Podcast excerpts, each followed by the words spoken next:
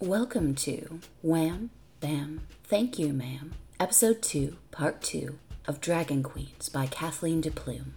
Sorry to keep you on the edge last time, but we knew Part 2 was worth the wait. Content warnings for Dragon Queens. This story contains mature themes including implied non consent slash reluctance, rape and torture, under negotiated kink, homophobia, implied spousal abuse, death, and depictions of war. The amount of nipple play that occurs in this book, I'm like, ouch. oh, So that oh actually no. brings that brings the other thing. Um the the biggest issue I had. And so this should Oh, get it out of the way. Okay, Roxy, so take a deep breath. This I'm is ready. the biggest issue. Okay. There's a point where Ava gets jealous of Gwen talking to another woman. Yes. Oh my god. and they go have a public performance where people can see them and without consent ava is very rough with gwen like to the point like she bites her and leaves bruises and gwen goes and cries and is upset and then they ava does come and they do talk about it. Like they do try to handle that but gwen is just like no it's fine. Like very quickly that is such bad kink. Do not do it. I'm doing an x with my hand. I will say at least they recognize that it's bad and they have a really fucking talk about it. But yeah, I did not like that at all. no. I No, um the fact yeah. that they engage in intimate, like sexual relations while one was angry and jealous of the other without discussing it. It was such a like that's why non-consent and reluctance are a part of the content warnings as well as Lord Fuckwit. But like that scene was so troubling and it was meant to be troubling, but at the same time I feel like it wasn't necessarily broached to its fullest potential. I feel like Gwen needed more time to co- to really deconstruct how she felt about it.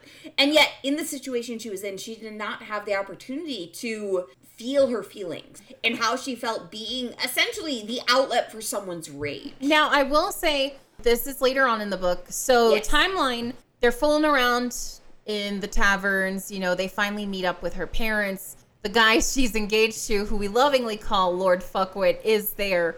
She tells so um she confesses her love for Gwen, tells him what happened. Dad is just happy she's found, you know, he's not raging, you know, no daughter of mine. He's just happy she's home and he's like, okay, we'll talk about this. But when they get to the castle, they discover they're going to have to still show their affection and love to gain the people's hearts, to legitimize her breaking off this engagement with this asshole and marrying this commoner. So they do various things that are very smart. Like she gets knighted. Gwen has like a sense of legitimacy about her. She takes classes and training and she she starts learning about nobility and the way the court is run. But a part of that is she is told she has to win one of the games in a tournament coming up. Uh, and the only thing she's really good at, and you learn that she's good at this. Like, there's an explanation for everything, which is way above the expectations I usually have for a romance novel. And they explain she's good at archery because the common folk are trained in it. It's kind of like you're you're uh, gonna be cons- conscripted into the military uh, in times of need. So all the co- common folk usually know archery.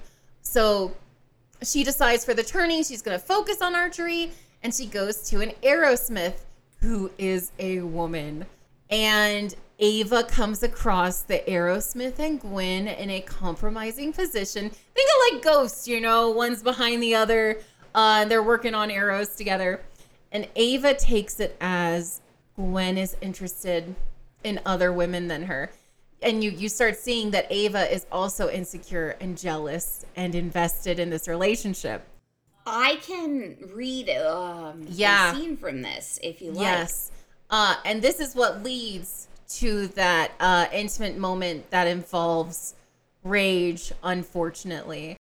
Catherine handed her a pair of gloves and showed her how to work the bellows and what colors the coals should be for heating the bar stock. When it came time to pound flat the section to bend into socket, she snorted with laughter at, at the way Gwen was holding her hammer. No, not like that, Gwen. You'll wear out your forearms within the hour if you try hammering iron with that grip.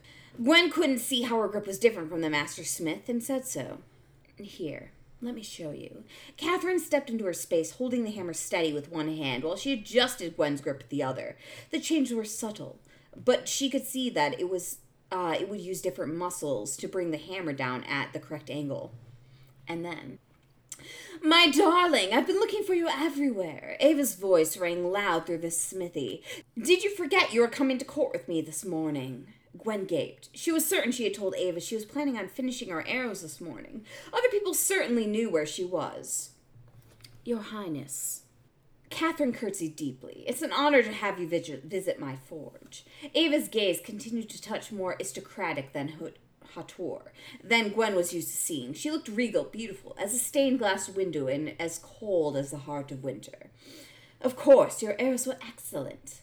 But I must take my beloved. We are required elsewhere. So, at that scene, we start really seeing Ava's feelings, I believe. Because the reader is kind of left at the mercy of this unreliable narrator mm-hmm. who believes, kind of rightly, I guess, that she is being used and not really loved or lusted after but rather a way to make both of their lives better. This is the first real hint we get that this isn't just a sexual thing. This isn't just a political thing. Ava has feelings for Gwen and is insecure because they've never established if it's just going to be the two of them forever. And she she kind of realizes, "Oh shit." However, Gwen is confused. She she still doesn't realize Ava has feelings for her. Uh, Ava is also very, I'd say, possessive. Yes. Yeah. and we really start to see that here. And I won't say Ava is a bad person. Um, she does apologize later and they do work it out. However, this is both of their first relationships really, and they don't quite know how to fight yet. And it's it's not very satisfying for the reader because like we said earlier, you want Gwen to have more time to process this. You want you want some like yes. justice for her instead of just I'm sorry's. I have a lot of text here that I Oh, read. go for it. Go for it. You've been crying, Ava began. She sounded shocked. Gwen shrugged and looked away. You were angry and you hurt me. Ava looked contrite. I'm sorry, I, I brought some salve for your bruises. She reached for Gwen's shirt, but Gwen pulled away and Ava offered the small jar instead. I'll skip ahead a little. You didn't see me as your whore, that you didn't want me to feel like I was. A mix of comprehension and slight horror filled Ava's eyes. Oh, is it because I touched you directly rather than being carefully off to the side? But after last night, she cut off, her cheeks flaming bright red. Not exactly. Gwen didn't know how to explain properly. She tried anyway. Last night got a little out of hand, yes, but we were both in it together. I wasn't the one sneaking off with another woman this morning. I was fully there. The anger was back. What in the name of the gods are you talking about? Gwen's temper flared. This is exactly what I meant. You were angry at me. You took me anyway. I feel used. You took me with no care, no attempt to make me feel like I was okay, like I mattered. I felt like your god be damned whore. They stood for silence for a long moment, each woman in her own anger. Gwen could see Ava was furious with her, but couldn't for the life of her work out what she'd been talking about. She tried, though. Even through the anger, she tried to understand. Even while so damned enraged, she, she cared about the little princess. Eventually, Ava spoke. This morning, at the forge, that smith had her hands on you. She muttered so quietly, Gwen had to strain to hear. She blinked. That was what had her upset. Oh, she was showing me how to hold a hammer. I never even considered that it might look like something else to an onlooker. She had her hands around you, Gwen. She was standing too close to you, too intimate. Any onlooker would, as you put it, would have claimed, seen you claiming her as hers. Gwen scratched her head, confusion cutting a hole through her anger. I still don't think they would have. We were wearing full protective gear. No one would think I was cheating on you. It looked like you two were a bit cozy. Ava's tone was angry, yes, but also hurt. We can't afford to anyone to think either of us is cheating on the other. You have to promise me your word, and you won't be seeing anyone else. Promise me. I swear, Ava. Gwen smiled, pushing her hurt away. She could almost fool herself into believing her princess genuinely cared. I'm not a complete idiot. I'm never going to cheat on you. Thanks. I swear, too, by the way, I'm not asking for anything I won't give of myself. I appreciate that. Gwen hesitated a second before deciding that this was too important not to say. Next time, though, if you're angry, please don't touch me for real. It made me feel awful. Either talk to me first or stick to pretend, okay? Ava had the grace to look ashamed of herself. I promise. I'm really sorry. Can you forgive me? Of course. Gwen folded her into a hug, feeling a lot better about things. Oh, and Gwen? Yes. Tomorrow, same time of day, quarter on the other side of the throne room. Ava gave a slightly nervous smile. I want it fully convincing, as real as you're willing to go. Tomorrow, I want you in charge. As you wish. I have some stuff to say, but I think Andy needs to go first because I've been watching your facial reactions throughout this. You know. I've I- seen I- your face as I read. Yeah. Yeah. Discuss with me your thoughts. I have trouble sometimes. Trouble that- me with your troubles, my lady. It frustrates me so bad because not only is that bad cake, It that's is. just fucking rude. I'm pretty sure in my notes, uh, I said, uh, I had a bunch of uhs in there, and then I said, you don't get to assault her because you're jealous. Yes, exactly. I was describing that to my husband, and I was like, there's, this is kind of an assault, right? Like, th- this feels yucky. I I am not a fan of that. Uh, this so I don't hate Ava as a character, okay, but in that moment I was kind of like, you're a fucking little brat. Like, what the fuck is wrong with you? I'm sorry. I have a lot of feelings because, again, I know we've said this a thousand times, but I don't feel like Gwen had the space and the time to truly be okay with it instead of just, she literally says she pushes her feelings of hurt aside. That's word for word. Don't do that shit. Okay, sorry. No, no, it's a very good point, and I I also I hate and also love this scene because I feel like in other romance novels that are more written for heterosexual relationships, fighting sex is such a trope. It's It such a thing It where is, they yes. they fight and they have angry sex and we don't address how the reality of that can be. It's very much a fantasy, but we don't delve into the feelings of shame. We don't delve into the unresolved anger. We don't delve into the actual fight being resolved itself. However, in this passage, we don't think these characters are perfect and we start viewing one negatively, which I'm not advocating for this scene because it did make me upset as well, but I am glad in how it was handled. It wasn't turned into rough and heavy, passionate. It was turned into tears and talking and addressing how an exchange like that made them feel. So so not to advocate for it, but I do like how an awful situation like that was handled. She needed more time to process. Mm-hmm. And and the fact that she's immediately like, okay, same time tomorrow, it's like, girl, did you just fucking listen? Yeah. I feel like that is the only like real problem here. Like the fact that it happened at all, yes, a problem. But Oh, they yeah. it, Oh, yeah. and that is fantastic. But the fact that it is immediately like, all right, same time tomorrow, like It's like, that what is the fuck? the real issue. And Kathleen De Plume, if you would like to discuss this with us, please respond via Twitter, Facebook. we Facebook, do really like your book.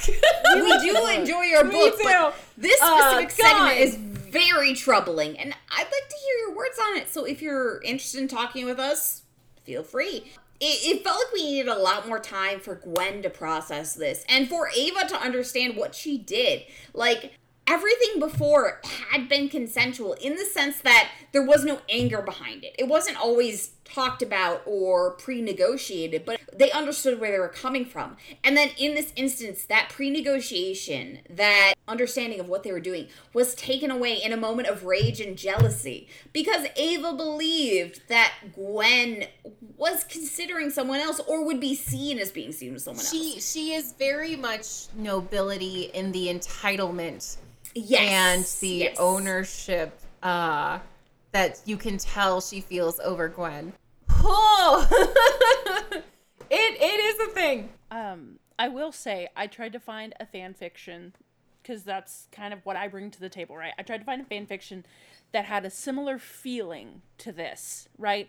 Because consensual non-consent is it's a kink, it's a thing. Like, not here to yuck anyone's yum. If hate sex turns you on, have all the hate sex you fucking want. Okay, none of my goddamn business. But this fic I found is a good omens fic because I'm trash. Um, Oh, I love Good Omens. I love It is really good.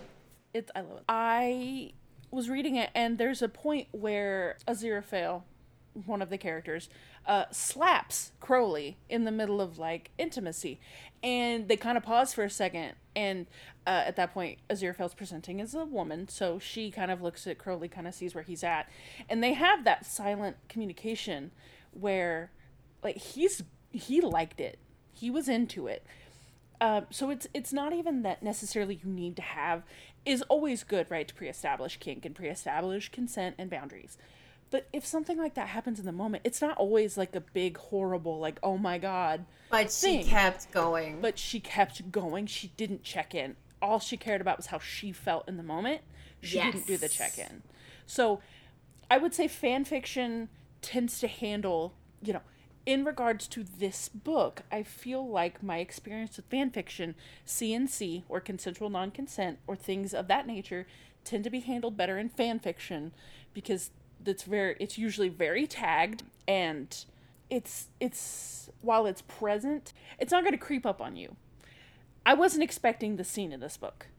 It's not something that upsets like it's something that upsets me, but it's not something that would uh, trigger me. I'm not a victim of assault. You know, that's not something. That, but that is something that could really sneak up on somebody, and that's kind of dangerous. So that is a really that's honestly my biggest umbrage or biggest like issue is that you can't not tell people that shit's in there. I do really uh, resonate with that because, like, when you look up the content warnings for this book, you only get the warning of mature themes. Like, as I was trying to prepare the content warning for this episode, all I found was mature themes. I got more from Roxy, I got more from my own reading. But, we had like, to make our own. Yeah. we had to make our own because you know it wasn't really considered the different avenues of people who may be reading this. And i think it's a really important thing that needs to be discussed that at this point in the book and i am specifically poking it there is very much non-consent non-consent and reluctance because the previously established rules are no longer applying. Like ava is touching gwen in anger and that is something that has not been discussed.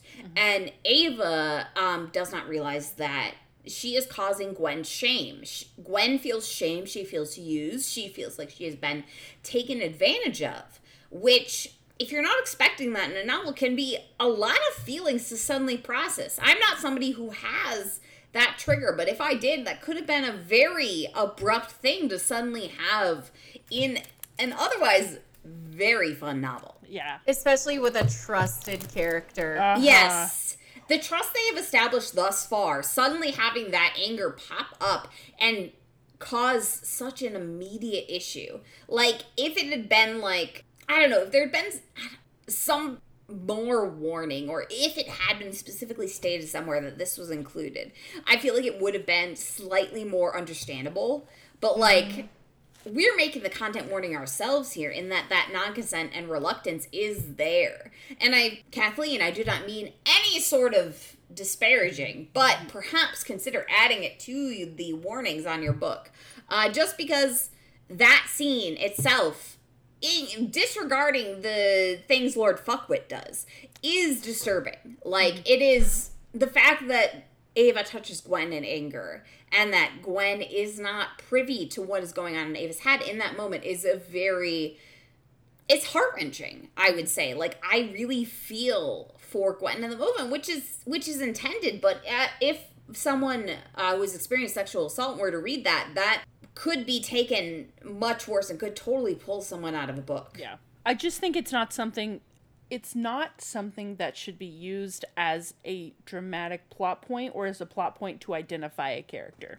Yes. I feel like it was something that was completely misused. But that so Roxy deep breath, that was the biggest issue I had with the book. No, I I would agree because I did have an issue with that too. Mm. And I will say it is unfortunate, like I mentioned earlier, that you'll see this in other romance novels. You'll you'll see emotions present during sex that don't really belong there without premeditated consent. And I will say it's also frustrating because in the story, this is the first real proof we have that she has feelings too. And they explode in anger and it's it's so frustrating. I Oh. want to interrupt. Um, the fact that this is used as the turning point to show that Ava has feelings is troubling to me. We've all known this entire time that Ava has feelings, but this, this is the point where Gwen realizes. it. Yep. It Yep. certainly sets a precedent that really leads towards a non healthy relationship.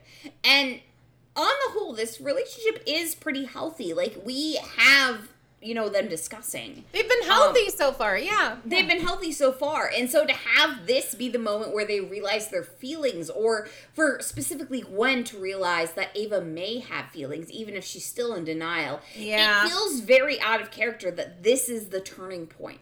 And perhaps it was just the fact that the author was struggling to get through Gwen's pigeon brain. The French don't fry know. likes you. yeah, like I just I right wish it had been handled differently, or I wish Gwen had more time to process. It feels like or more know, this is- consequences for it, you know? Yeah, Like- there's really no consequences, and I feel like there should be consequences for that breach of trust mm. that occurs between these two characters. Yeah, no, I agree and don't apologize whatsoever. This is still I believe it is still a redeemable good book. Yeah. But Yes, we cannot be biased. We have to also delve into it for our readers and make sure they're aware because like Pixie said, we had to kind of create our own content warnings because there just weren't a lot. if this book is something that you enjoy, I do not want this to come across as an attack on the book. No, no, not at all. This is just a genuine like, hey, that shit kind of sucked. and I know in especially in heterosexual couples, it does, you know, hate sex, non-consensual non-consent tends to be hot, but But give give us some, you know, some warnings. I'm spoiled by fanfic, man. I'm Yeah. spoiled by fanfic. Fanfic lays it all out for you. If there's consensual non-consent, it is listed. Um, and I think fanfic really has spoiled spoiled us in that sense, in that we get the warning straight out of the gate. And I feel like novels really have a long way to go in regards to content warnings. And it's also something we should really be aware of because I'm not opposed to reading things like that. I'm really not, but I would like a warning. You know, like we all have different experiences, and there are certain things that are going to yuck our yum. And just knowing that they are there prior can give you that moment to think, this is coming. This mm-hmm. is on the horizon. I need to know this is here. And you can still enjoy that story knowing that that moment that you're not going to enjoy is there. And I think, I don't know, I think that's something that the fan community is really embracing, whereas the novel community is less so. And perhaps you have more to say on that front, but that's my feeling. So I I'm kind of more from the novel community. Hi, it's me. I'm the problem. Uh, I feel like the novel community, the romance novel community, we kind of haven't really gotten with the times. We're kind of still stuck in some old tropes. We're kind of still old fashioned in some regards. And fan fiction, because you don't have to go through publishers, it's all instant, it's all online. Uh, you can instantly send it to people for review. They can add tags of their own. We're kind of behind on that. And while I do love novels, I love how rich they are. I love that you can actually hold them and flip through them. And I do love series and world building. I do feel fan fiction is better about preparing readers for what they're getting into. Almost to a detriment. You can almost be spoiled by certain things. When you look at fan fiction categories and titles and stuff you you may be spoiled. Uh, so that that is a drawback but i do feel the fan fiction community as someone from the novel smut romance novels community uh, i will acknowledge fan fiction does do it better when it comes to self-moderating their community. Yeah, I mean, I, that shit would not fly. I mean, for God's sakes. Uh, another thing about me, I have a fear of, of stomach sickness, upchuck, that kind of stuff. Can't do it. people have started tagging emetophobia, the fear of sickness, in their fan fictions. Like it is so nice to not be surprised by stuff anymore. Like that kind of, you know what I mean? Like bad surprises.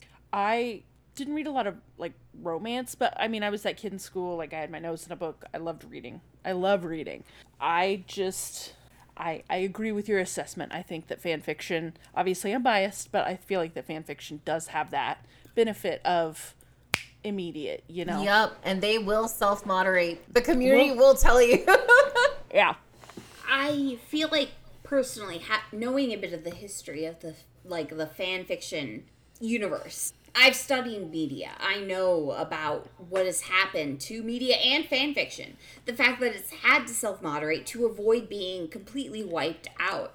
And because of that, it's overly careful and in a way that is good. It does warn readers exactly what you're getting into. Because if you don't warn readers, you risk the chance of being taken off, you being wiped out, being not existing anymore. I was around in the time when fanfiction was being taken offline because Anne Rice didn't like it. You know, I like remember Anne Yep. Rice was one of the novels, uh, one of the authors I read, and I remember hearing of that. Yep. it was a very big thing, and it is the reason that sites like Archive of Our Own exist because it is an archive that is preserving fan works in the idea that fan works are a form of art. And this is incredibly important to me. I know I am perhaps slipping into Andy's fear, but I do know the history of of fan works as in my study of media. Fan works are incredibly important into the way media is understood, processed, and brought before an audience is how your fans reciprocate it, how they continue it, how they believe it, how they write about it. And it's very interesting to me that the fan community has taken content warnings um, more seriously than the actual literary community. And I think it's because a lot of the fan community is made up of people who are trying to avoid the things that yuck their yum. They want to warn people of the things that upset them in media. And perhaps those, those are things that traditional publishers are not thinking of. And maybe they should in the future. Standard content warnings, honestly, are becoming a thing in video games, and I, I feel they should become a thing in novels, like providing those content warnings for people because all of us have our specific things that set us off, particularly me, it's medical shit. Medical shit will upset me. It'll make me uncomfortable. It'll make me stop reading. I will have to come back later. And if you can tell me ahead of time that that is coming, I can- prepare and still enjoy your media. And I I just think that's something that perhaps publishing needs to really embrace more. um, to bring us back to the novel, there was another thing that um, if it had been tagged in a fanfic, I may not have necessarily engaged with this. And again, I'm not yucking anyone's yum. There is a point in the novel where there is anal penetration without warning. And I was kind of like, Hello. anal penetration in my lesbian novel? It's more likely than you think. Damn it! I listen. I have no issues with it, but I was just kind of like, oh. And of course, someone like I'm a germ, you know, I'm OCD germaphobe, and I'm like, bro, she didn't wash. Ugh. Which is funny considering all the scenes germaphobe, of them I washing. also felt that in the moment. I was like, mm, maybe stick to the go forward, move forward, get away, get away. But in a good in a in a in a good example of Ava communicating with Gwen, Ava is super into anal play and she expresses that to Gwen in a super healthy way and that's a good thing. And later, they specifically prepare for that, which I am very for. That is, yes, please prepare if you're going to do the anal play. Clean yourself, Wash your ass. wash your ass, because if you're going to be sticking a tongue up there, and it's just so serious. Um.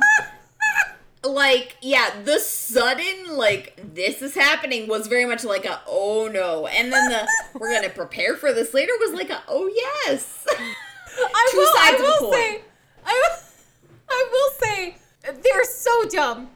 They're, They're this very is dumb, Their, yes. This is their not just their first relationship, but it's their first femme on femme relationship.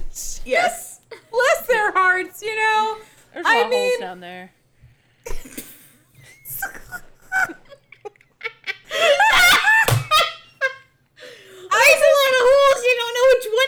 I will say I'm grateful that they're not written like they know what they're doing. yes. I do appreciate that they are not experts. However, no. No, they are not. They are dumb lesbians in love and we we stand by them. Yes. No, those God. were the two scenes that fucking pulled me out for a second. I was like, because I I read a lot of MLM, you know, uh, mask loving mask. Okay, uh, and I'm just kind of like, Where Sounds. you don't Uh. just suddenly accidentally do that. But but so story wise, all right, they they work through things. The tourney happens. Um, I will say, in this book, I learned terms I'd never heard before. Yeah. What's a bodkin? A jig? A As a seasoned nerd, I can tell you these are common. and if we ever read Alex de Campi's The Scottish Boy, you will learn many more term while also being I just- scandalized. I just I was so I was so intrigued because usually in romance novels it's just like you shoot bow, good job, kiss lady. Not like her armor was made of boiled leather for better Yes. movement. Like what's what? Am I being tricked into learning things like D and D tricked me to do math? like, is Yeah. this- I Like, felt like there- I learned something. I I'm a seasoned uh, member of the of the Merlin fandom, the BBC show Merlin, and so I knew some of the terms from fan fiction and from the show, but some of them I was like, the hell's Bitch, are you that? Are you teaching me something? This ain't no goddamn history lesson. I have to say, I really do commend Kathleen's, um, or Mr. Plume, uh, Mrs. De Plume? Uh, I, I, I don't know. She's the- married. Yeah. She's married. Not I'm not sure if De Plume is the It's what we got. Hey, lady. uh the author, the author. Um, I do commend her research um into Yeah, proper yeah. terms, proper terminology, proper life um of a of a monarchy um and the common people. I think it was very well presented. I am uh, an Alex de Campi fan, a stan, if you will. She's my favorite author and writer and comic author, and I adore this woman. And uh, to keep it a secret, I might marry her if she weren't already like doing things when I wasn't married. But um, I have to say, like, this book is one of the few that is really matched, or at least close to match, the amount of research that Alex puts into her work. If we ever read The Scottish Boy, you are going to learn so much about the War of the Roses that you are going to just be like, is this history class? It is a gorgeous book. I love that book. It is wonderful. It is such a fantastic romance with like intrigue and passion and like will they won't they it is beautiful but at the same time you are learning so many things and i really felt that at the same time with uh, dragon queens which is saying something from something that's coming from a really fantasy perspective that kathleen really did the research here and i have to give her props I, I agree. It's very believable fantasy. You Yes, know, which yes, is which yes. is which is very interesting. Also, something I really liked. So she she has to do the tourney to help you know win her hand in marriage.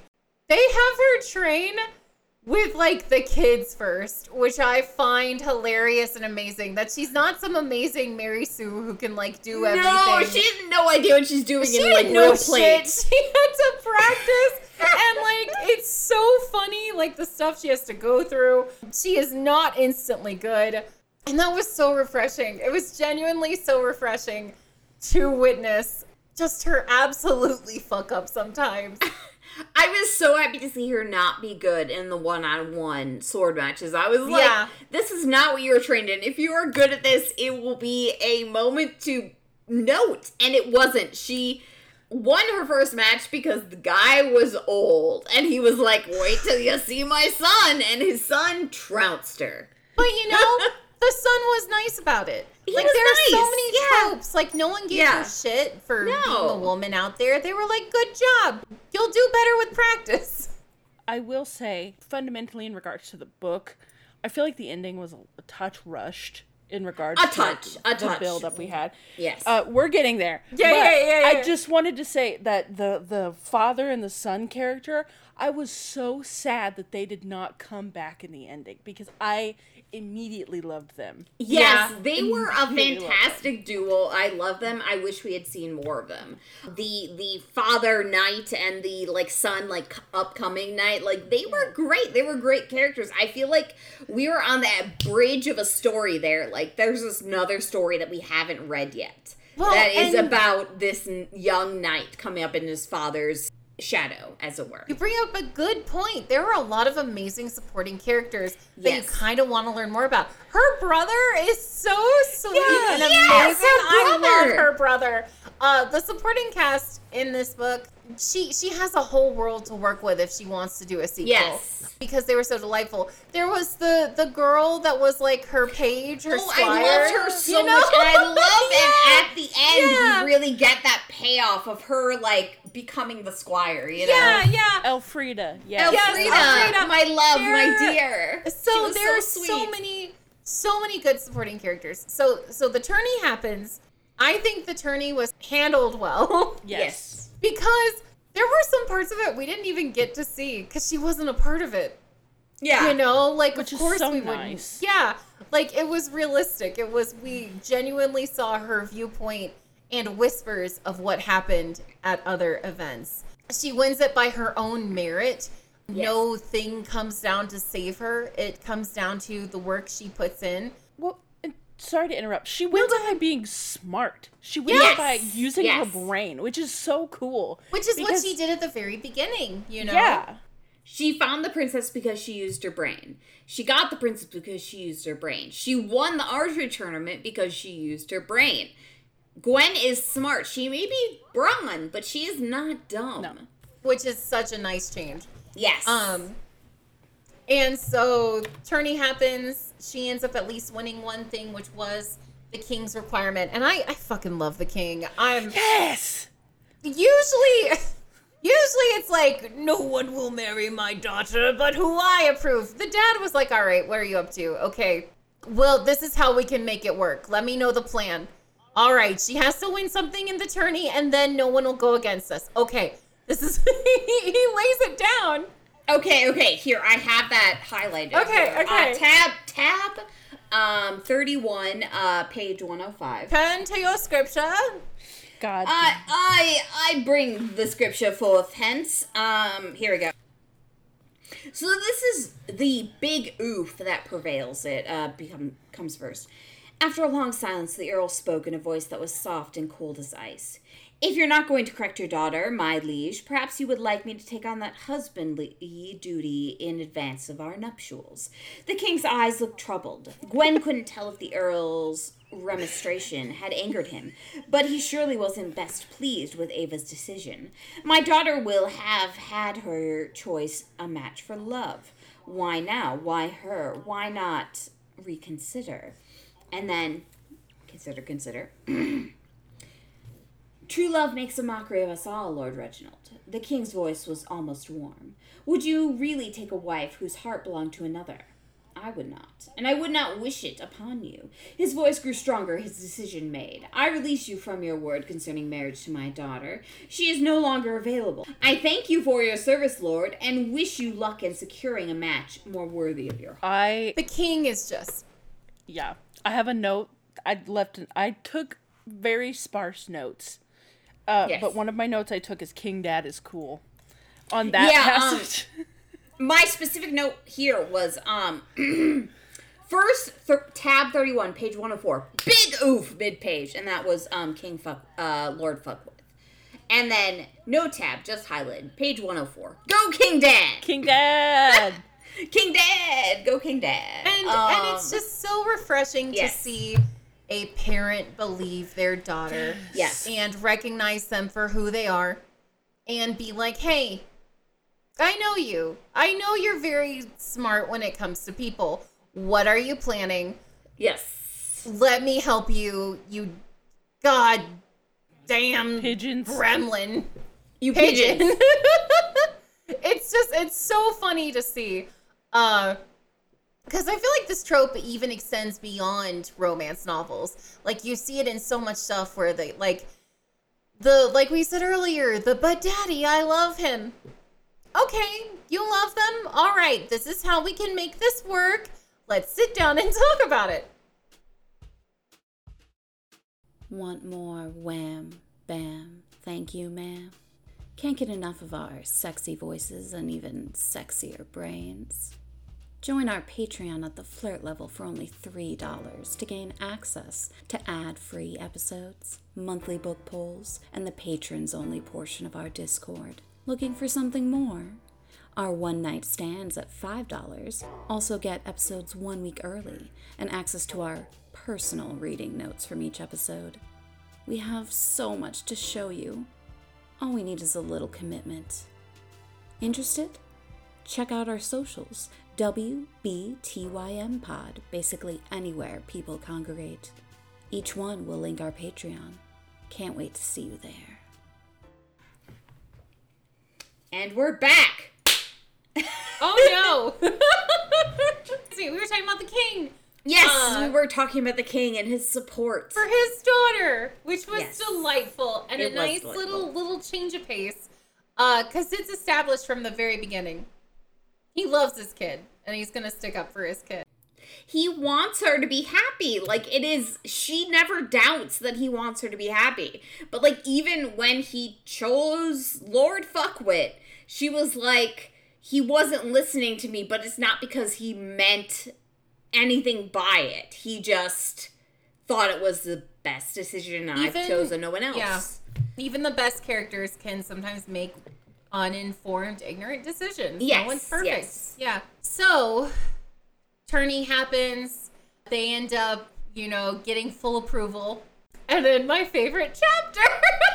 Uh, do you want me to read the sauce directly from the source? I may hide, but let me set the scene before you read. Yes, yes. So I will say the wedding is done very nicely, uh, very beautifully written. I really enjoyed it. Uh, it was so sweet, and you could tell that they both did have feelings for each other. It's just, it's such a cute, well done, happy feeling, you know. Then the consummation happens. Okay, so I have a little bit to read. so hold on, let me pour some wine. Hold on. So after the wedding, all right, but I've done what the king said I had to. Is it enough? Am I enough? The princess's smile was tender, almost loving. Oh, Gwen, you've always been enough. I knew you were the right person to do this with as soon as I met you. To do this with. Gwen's inside insides knotted up as she realized she hadn't even been thinking of their arrangement as a ruse. Uh, as a ruse. It wasn't as if she'd forgotten that they decided to marry without being in love. It was more that friendship was a was the closest thing to love Gwen had ever felt. Which key point. Key point in the heart. Friendship was the closest thing to love Gwen had ever felt. She managed to reply, "But what about your father? Am I enough for him? He has he has to choose me as worthy as a worthy wife for you too. My mother and father adore you, and yes, now that you're officially a champion, we'll be formally betrothed, betrothal, wedding, etc., so on." And then Yeah, yeah, go to the, go after the wedding. Yeah, it's all sweet and nice, and you should read it. Okay, let's go. She just wished she could persuade her body that this was all only an arrangement. The tingling on her lips and the goose flesh on her arms were really not appropriate for the sealing of a business deal. Etc. Eva tore her mouth away and stared at Gwen, fire blazing her eyes. Close. Off. Now. Gwen nodded mutely and released the pressure holding their bodies together. She deftly unlaced Ava's bodice and had begun gathering her skirts up when Ava's hand stopped her. She looked up in surprise. I thought we were removing clothes. She didn't add, I want to be removing clothes. Your clothes! Ava's hands were back, pulling at Gwen's shift. She stopped, shaking her head. Not just mine. If we're doing this, we're doing it together. It was Ava's turn to look surprised. Gwen had no idea what was shocking to her about a request for parody. But then nothing about this evening made sense. She was just going with it. Ava's surprise turned into a wicked smirk, and she nodded. Okay, both sets of clothes then. Removing their clothes was rushed and inelegant, but Gwen had never been more excited in her life. She knew she wasn't going to be the last, and was vaguely aware she would feel embarrassed about that. But as long as Ava felt the same excitement, she didn't care. And Ava was the one who has started this. Their clothes strewn around the floor, they pressed their naked bodies together. Ava's small form melded perfectly to her larger one, breast under breast and legs entwined. She stared them towards the bed, resuming their kissing at a slightly less feverish pace. She knew her arousal was showing. She could smell it. She could also feel the start of a drip easing its way down her thigh. She pushed the, pushed the princess down onto the mattress and slid her thigh firmly between Ava's legs. She heard the gasp as a wetness met Ava's thigh. It was hard to concentrate on that when her head was spinning from the arousal. She felt coating her hip. She let out a deep and heartfelt groan, closing her eyes and grinding her hip de- deliberately, firmly against Ava's soaked center. Ava matching. Oh, God. It was drawn out and beautiful. Gwen took a perfect nipple into her mouth and sucked gently, rolling her tongue around it. The luxury of being able to do this without fear of interruption was intoxicating. And she started rocking her hips slowly, rubbing herself against Ava's thigh, while she drove her hip directly against her clit. One hand supported part of her weight on the other on the bed, while her other hand cupped Ava's other breast. She was in heaven, but knew she had to be careful or this would end before she would she had satisfied would end before she had satisfied her princess. Ava shuffled down the bed a little, shifting off Gwen's hip, but maintaining contact with her thigh. She uh, lost her nipple with a soft pop and gave Ava a questioning look, her hips never stilling. I want to touch you, was all the answer she got. Gwen nodded, understanding. She wanted to touch too. Ava's hand slid down to Gwen's wetness, slipping between them. Her fingers slid past her clit and before stopping just outside her entrance. They both groaned. Gwen felt her eyes try to close in pleasure, but she forced them open to see the desire clouding Ava's perfect features. She saw Ava's head tilt back against the mattress, Don't lids heavy with warmth, as Ava's hips began to mirror Gwen's movements. Her neck was so beautiful, so exposed, and Gwen was powerless to resist the pull. She pressed her open mouth softly just above her collarbone, sucking gently and bit down. The princess's moan was almost a scream. Her hips bucked frantically, and copious quantities of liquid poured onto Gwen's thigh. Ava's finger curled, and as and as she felt those fingertips begin penetrating, Gwen slid her thigh out and pushed down, taking them in fully. As Ava regained control of her limbs, she controlled her fingers too, pumping in and out rapidly while rubbing Gwen's clit firmly with her thumb. Gwen wished she could draw out these, this perfect feeling. But within seconds, she was seeing lights flashing as her muscles spasmed with pleasure, rocketing through her body. It felt like everything good in the world was radiating, radiating out from Ava's hand. She could feel her wetness leaving her in pulses and filling the princess's palm, which, which would have bothered her a lot more. Had Ava not just finished coating her thigh with the same? Happiness bubbled up within her, and she fell to the bed beside Ava, her panting sounded almost like giggles of joy. Her princess smiled indulgently and turned her face or stroking her cheek with her dry hand. So, my beautiful champion, has your fine mood been satisfied? So, to give Roxy a minute to recover, I actually find that very telling that Ava assumes sex is about Reciprocal. Yes. Yes. Thank you. Oddly enough, this is uh not the scene I was talking about. Oh, not the one. But I don't wait, wait, wait, wait, wait. I know let, what me make sure. Let me know. Let me make sure. So there is a scene. So chapter twelve. Yeah. It's chapter twelve. If you want to just get to the good shit. Um, the whole book is good, but like, if you don't need feelings or anything, go to twelve. Um, If you just need to get off, go to yeah, 12. just Yeah. chapter 12. So, at the end of chapter 12, uh, chapter 12 is full of stuff. But if you read like the last paragraph and the ending, Can you give me I the page number, please? oh, piss, I use Kindle. Um, I, I can read it.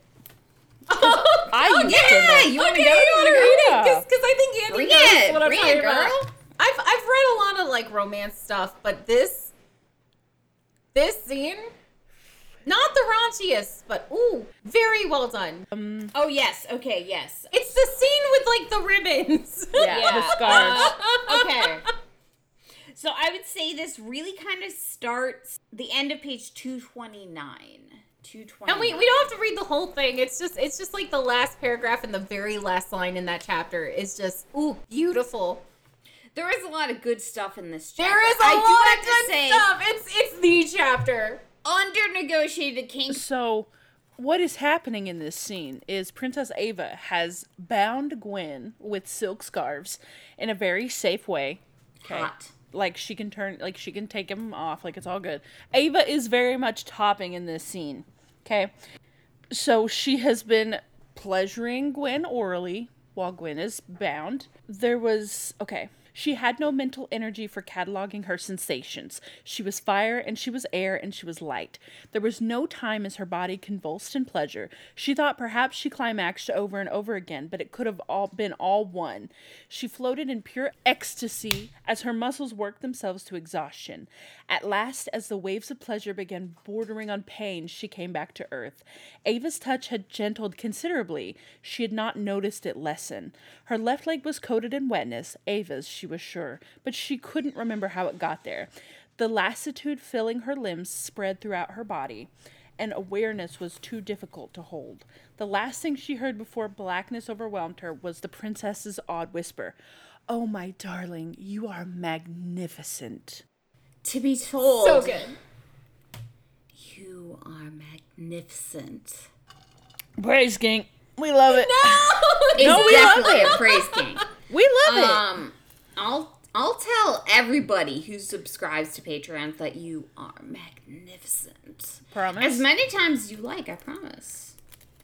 Anyway, I really liked that scene. I, I just thought she did a really good job. It's a really good sex scene. Yeah. It, Um, uh, I do want to say some really good lines from there. Um, ah, yes, you swore to love, honor, and obey. Do you think you can obey? I hate it here. I like your hate it. I hate enthusiasm, my dear. But wait. Her fingers tapped Gwen sharply on this word. For instruction, can you do that? Good. Ava purred. Because tonight, my sweet, you will serve. Ava was in charge, and she set the pace. that shit's hot. Why do you feel exposed? That shit's hot, dude. If things get too much, tell me, and I will stop. A good discussion discussion of kink. yes. It's very hot. It's a it's a it's a good chapter. It's good. I understand she swallowed to get some moisture back in her mouth. I can do that. Good. Because I'm going to tie you up. Tonight, my fearsome knight, you are mine. She began wrapping Gwen's wrists together as she spoke, winding the silk in a figure eight motion before the carving wooden frame, and back through another. The knot was a simple bow, and Gwen noticed it was left deliberately within reach. Eva was in control tonight, but she left Gwen with the power to call things off without saying a word. Glen lowered her eyes, bashful. Tonight, I am touching you for my pleasure, not the other way around. Do you understand? Yes, my princess. Ayo. And will you obey, as you have sworn to do? She looked like she was enjoying this. Yes, my princess. I will obey. Good. Ava drew her fingers slowly down Gwen's chest, the feathery touch leaving goose flesh in her path, because I intend to enjoy myself immensely. Her fingertips just barely avoided Gwen's nipples, which hardened to points in their wicks. Like compasses. The fucking, Like a compass. fucking compass nipples return. Return She the can lead you through the desert with her nipples alone. the only true north is found through her breasts. So anyway, that chapter happens. Um, Good chapter. It's real hot. That's the hottest chapter in my opinion. If, if you want it this book wreck, Clearly discussed kink, which Yeah. Yes. I approve of. It is discussed. It is we are given a safe um like green card or red card. Um we are given a way to escape the situation. I would say this is the best discussed sexual int- intimacy that we have in this chapter. er, In this book entirety. And I have to say, uh, like we've talked about earlier, Gwen doesn't really see herself as beautiful. Folks don't really see her as the beautiful one. But here we see Ava, who is seen as the traditional, you know, golden haired little princess, is the one telling her she's magnificent. And I just thought that was so sweet Yeah. and really fucking hot. I Uh, also love a sweet. tiny top. Give me a tiny top anytime. a tiny, fiery little top. Yes. Yeah. I want them to climb me like a goddamn tree. So anyway, after this scene, um, you may This- think everything is all happily ever after. You would No. think one would There's like a third left, roughly. Yeah. So, yes, this is not the end of the story. We would think after the marriage, after the sex, after their beings. But- so, They still haven't admitted that they love each other. No, they're still stupid. the It's physical still, is will they, there, but they? they are still pigeons. They are still refusing to acknowledge the fact that they love each other. And you know what it fucking takes? You know what it fucking takes? Well, we gotta get there. We gotta get there. We can't tell them what it takes. We can't. I'm so mad about what it We can't. We can't tell them yet. Okay. So, Uh, yeah. Take it away, Andy. oh no, go ahead. Okay, so uh, there's this big fuck you prophecy that's basically like, oh my god, this exact set of circumstances is in a prophecy, and the person that loves the princess. Prophecy. prophecy. That prophecy. Oh my All god. seers talk like this. Hold on, I can I can give you the exact prophecy as it is now foretold. But basically, Gwen has to go actually be a knight about the dragon. Pixie will give you more details. As luck would have it, we indeed have a prophecy made for this time. A hero has come to save us, or should I say, a heroine. And so it shall come to pass that the princess shall be taken by the dragon, and hero shall save her, and lo, that hero shall be a knight, and the champion of knights, gifted half the king's lands and his daughter's hand in marriage.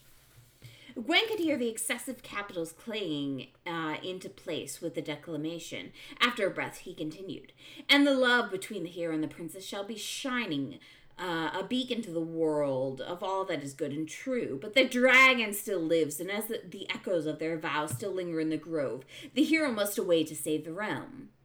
Another breath. And the hero shall be armored in the love of the princess, and she shall wear that armor as she faces the dragon.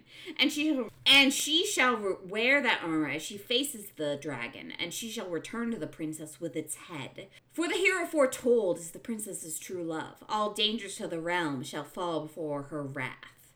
As the hero who is chosen and beloved rides forth to her destiny. So, yeah.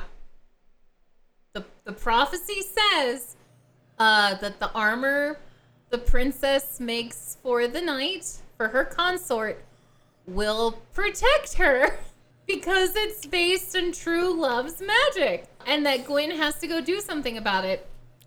And But- the You see, neither of these dumb bitches believe they love each other. They think they love each other, but the other doesn't love them.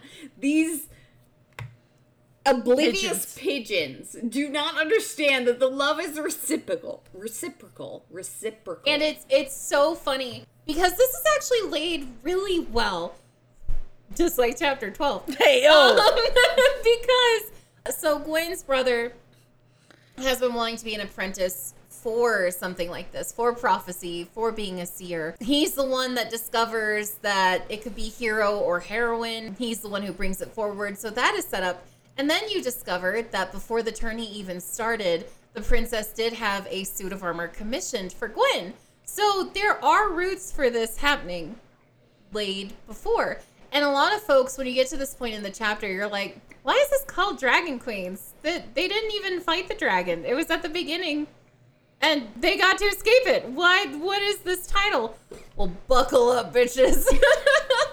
All of we, this has we have laid. like the last like I don't know like Yeah. twenty pages to sort this all out. Maybe Yeah, like 100 yeah, pages. Pretty don't know. much. I'm bad at time, but like this many pages.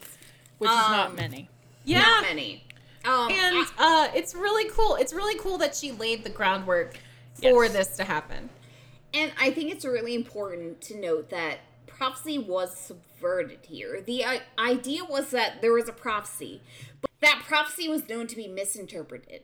Um, and that prophecy was wibbly wobbly, timey wimey. Um, prophecy was up to those who read it, and that reading it could be interpreted differently. Her brother, Gwen's brother, was the one who read it in the way that most of the seers, the, the trained ones, were reading it. And that was important because the common folk did not understand it in the way that these seers did. And that was that it wasn't the order of which like had been prophesized. It wasn't the hero defeats the dragon, wins the princess, wins the land.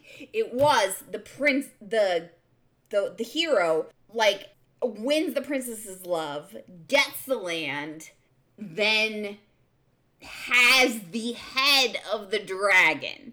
And it was all about the very specific particulars here. It was about the wibbly wobbly, timey wimey nature of prophecy. And I think that's so fun. I just want to say. Yeah. Um, and I will say before we go further, uh, honorable mention, something that we didn't cover, but I, I don't think we should spend a ton of time on. We do meet Gwen's mother, Yes. and we do learn a bit more about her backstory. Before before we go further with this final third of the book, one of our content warnings is homophobia.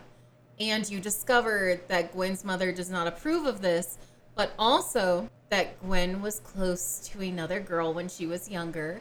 The girl's father found out. They didn't even do anything. They just they just were canoodling, you know. Um, and he discovered them. Yeah, they were cuddling. They weren't, you know.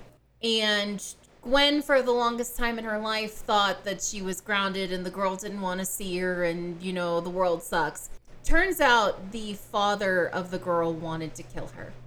And, And, that was a major turning point. Like Yeah, learning yeah. that information because this entire story we felt that Gwen's mother didn't approve of her. We've had Yeah. various like mentions of her mother and like how the common folk felt about like non-straight relationships. Yeah. And learning that her mother didn't disapprove but her mother was trying to protect her yeah, yeah. It was very important, I feel. Um and, And it is you- definitely important to mention. Yeah, and when you reread, because this is this is the second time I've read this book. At the beginning, when she talks about how the nobles are different and they can pursue a different life, you understand why it almost sounds wistful from Gwen.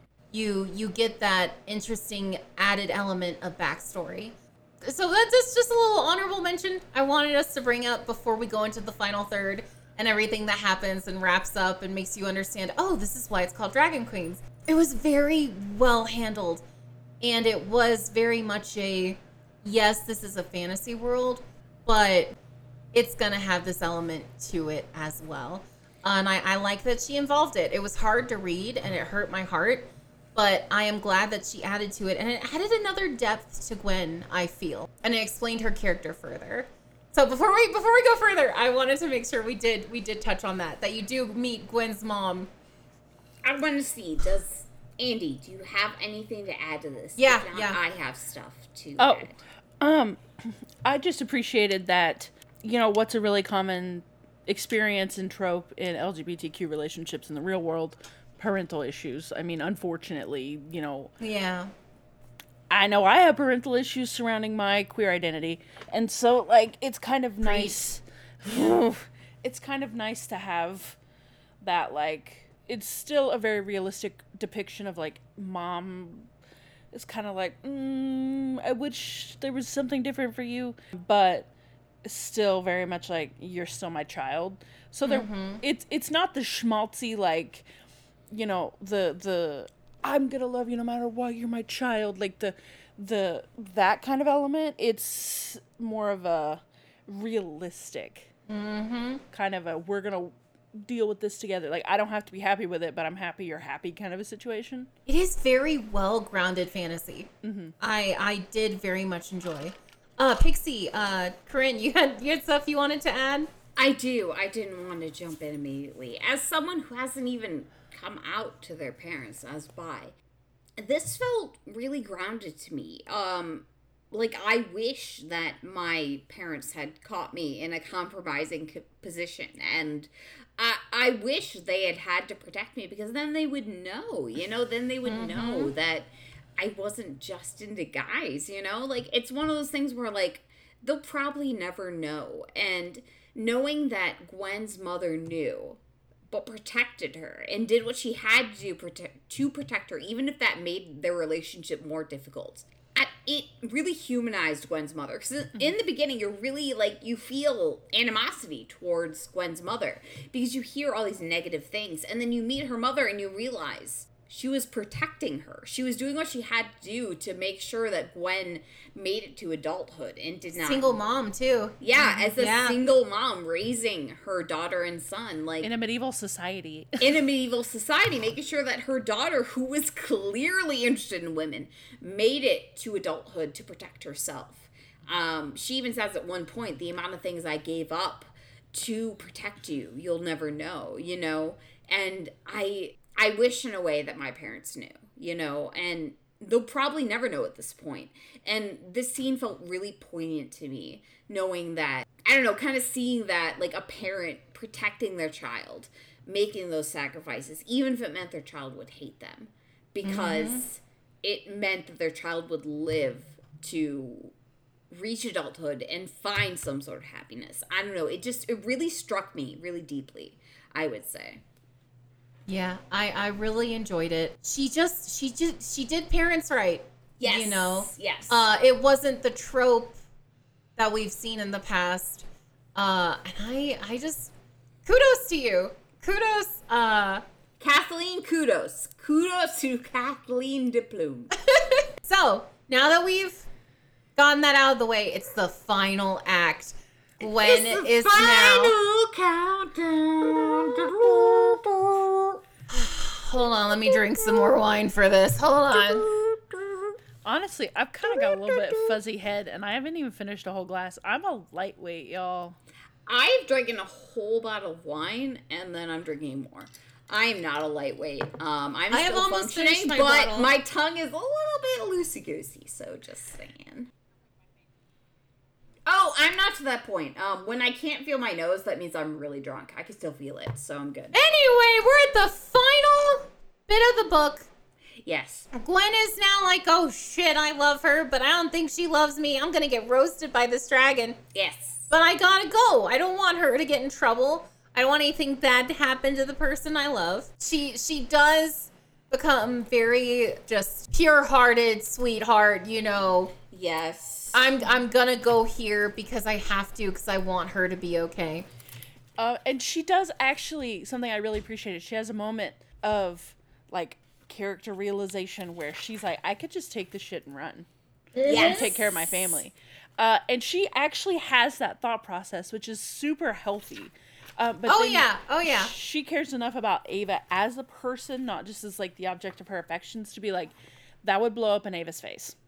So I'm not doing that shit. But she did think about yeah. it, which is a nice show of um, independence from Gwen. Mm-hmm. that this is real and that Gwen is really considering her action that she could just go and she chooses not to which I think is very important So she she goes she goes back to where it all started, yes which is very humbling.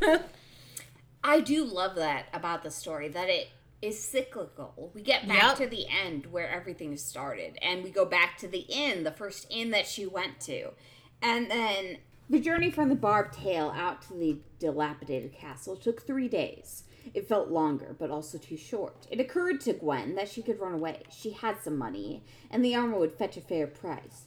But she'd given her word, and her word was important to her.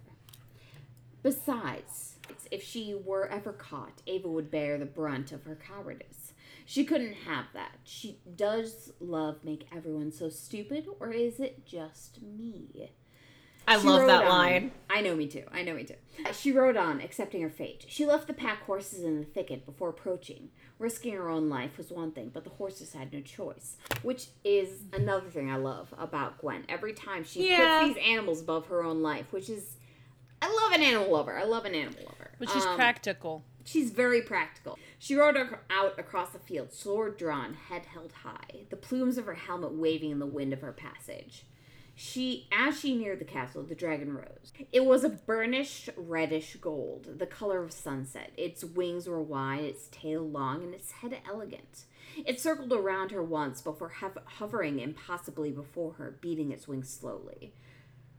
Her heart hammered in her chest, and her mind went completely blank in terror. She alighted clumsily from her skittish horse, who bolted the instant her hand left its bridle. Wishing she could bolt with it, she raised her sword in a high guard. The dragon opened its maw, taking a deep breath in. There was an ist- instant, just the barest stutter in time, where she could have sworn she saw the spark light in the dragon's throat. It was immediate replaced by a rapidly expanding lance of fire, billowing at the edges, and preceded by a solid wall of heat. She staggered back as the flame engulfed her.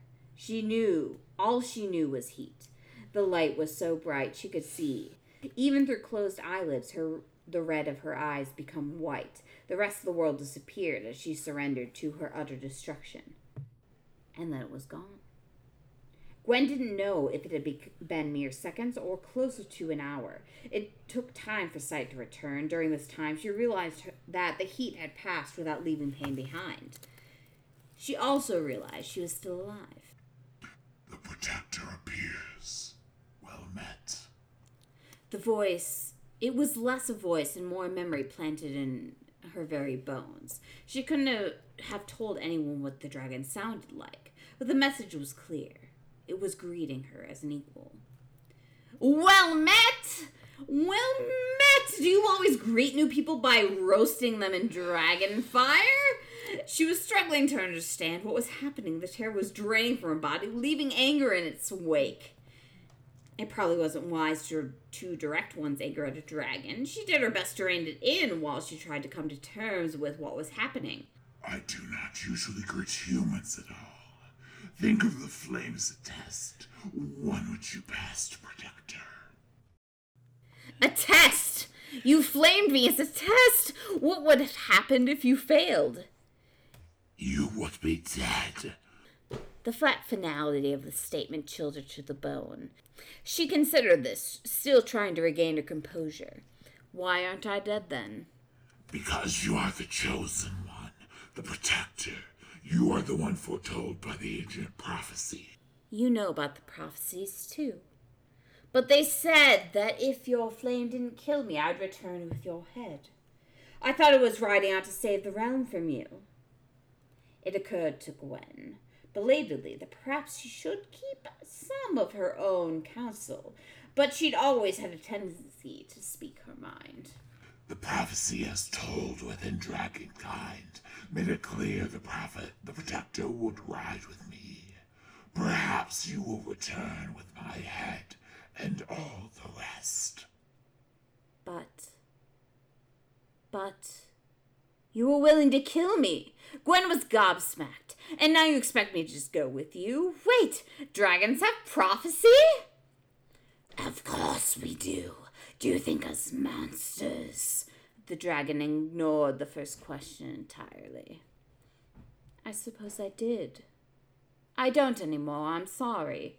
She felt herself deflate. This was all too much for her, and she had an itching feeling that she was missing something very important. Ah, your prophecy doesn't talk of the protector, rider of dragons, defender of the realm, and the one who brings the runaway princess back and makes her do her duty once more.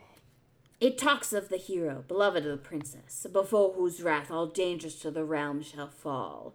Is that the same thing? It might be. My name would translate in your tongue to something close to wrath. Wow. Gwen was lost for words. What dangers do you see the realm facing? The biggest danger I saw was the princess running from her duty, and you already dealt with that. Um, well, the uh, ogres are stirring and the barbarian clans. I think the bar- the lands of Lubria are having ogre troubles, but I'm not sure about the barbarians. I didn't listen to the details. I never thought I'd be having having this conversation. What was with her today? She didn't seem to have uh, to have able control of her tongue at all. Oh, Ogres and barbarians. Child's play. I can handle that. Can you handle keeping the princess to our duty? I think so. She only ran to escape a bad marriage. I see. Does she now have a better one? Gwen pushed down her doubts. Yes, me. God, it's such a good reveal. It's such a good fucking reveal. It is, it is. I think my issue with it is not that the trope is subverted. It's just that it feels a little like magical girl, like dragon's gonna come in and fix everything. A little, A li- That's just to me. I will I will say this is the least grounded thing in the fantasy. This is where I will agree, this is where the fantasy trope does come out with its full ussy, you know? Not the uh, full ussy. My goal is to make Andy spit out her drink. Is this Joke's the on- tropussy? Trope hussy. but but I will say it's kind of fun. It's Yeah. it's cheesy, but it's fun. You know, it's like I like cheese sometimes.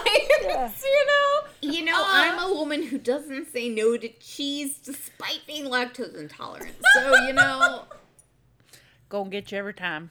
it's And gonna I- get me.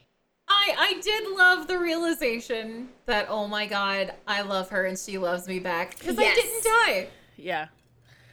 Which is funny. The whole realization that they love each other is because Gwen didn't die when engulfed in dragon fire. Like, oh my god, what it takes. oblivious lesbians. But like that's what it takes though to to realize that another girl likes you because you're like, is she complimenting me as a friend? Does she does she want more? We've had more, but does she actually have feelings for me? Like this is such a freaking thing. yeah. It's a it's a dramatized version of a real life problem. Exactly. Where's where's the dragon to tell you she likes you? Is it your gay uncle who's like, listen, honey? Oh my god, if I had the a dragon? to tell me girls liked me, I Yeah. would by a lot sooner. Is all I'm saying. Because okay, so real life story time. I have a friend who every time we went to the movies, we pretend to be dating because it made other people who were bigots mad, and we would just like hold hands and like, you know, like act I, like we were um, dating. And only years later did we both realize that we could have been dating. I didn't I didn't realize. And then I had the sudden realization I went to prom with a girl.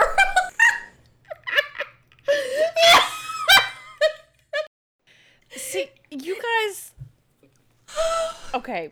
I Mine was, was in college. I do want to be clear. I was still this oblivious in Mine college. was high school. Mine was high school.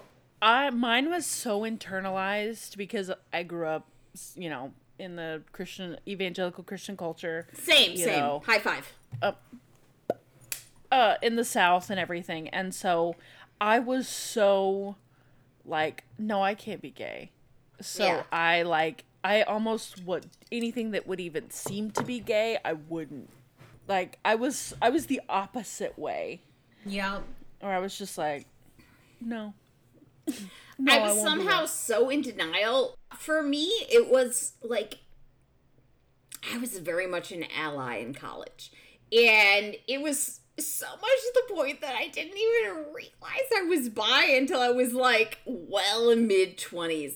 But like it was like I was very much anti my own up, upbringing, but like I wasn't considering it for myself. The fact that I had spent my entire life being like, wow, she's great. The whole do I want to be her or do I want to be with her? Why do I relate so much to these male characters in media instead of these female characters in media? The ones who are getting the girl instead of the girl for fucking years. I didn't realize until know, probably like 25, 26, and only really started processing it a little bit later in my 20s.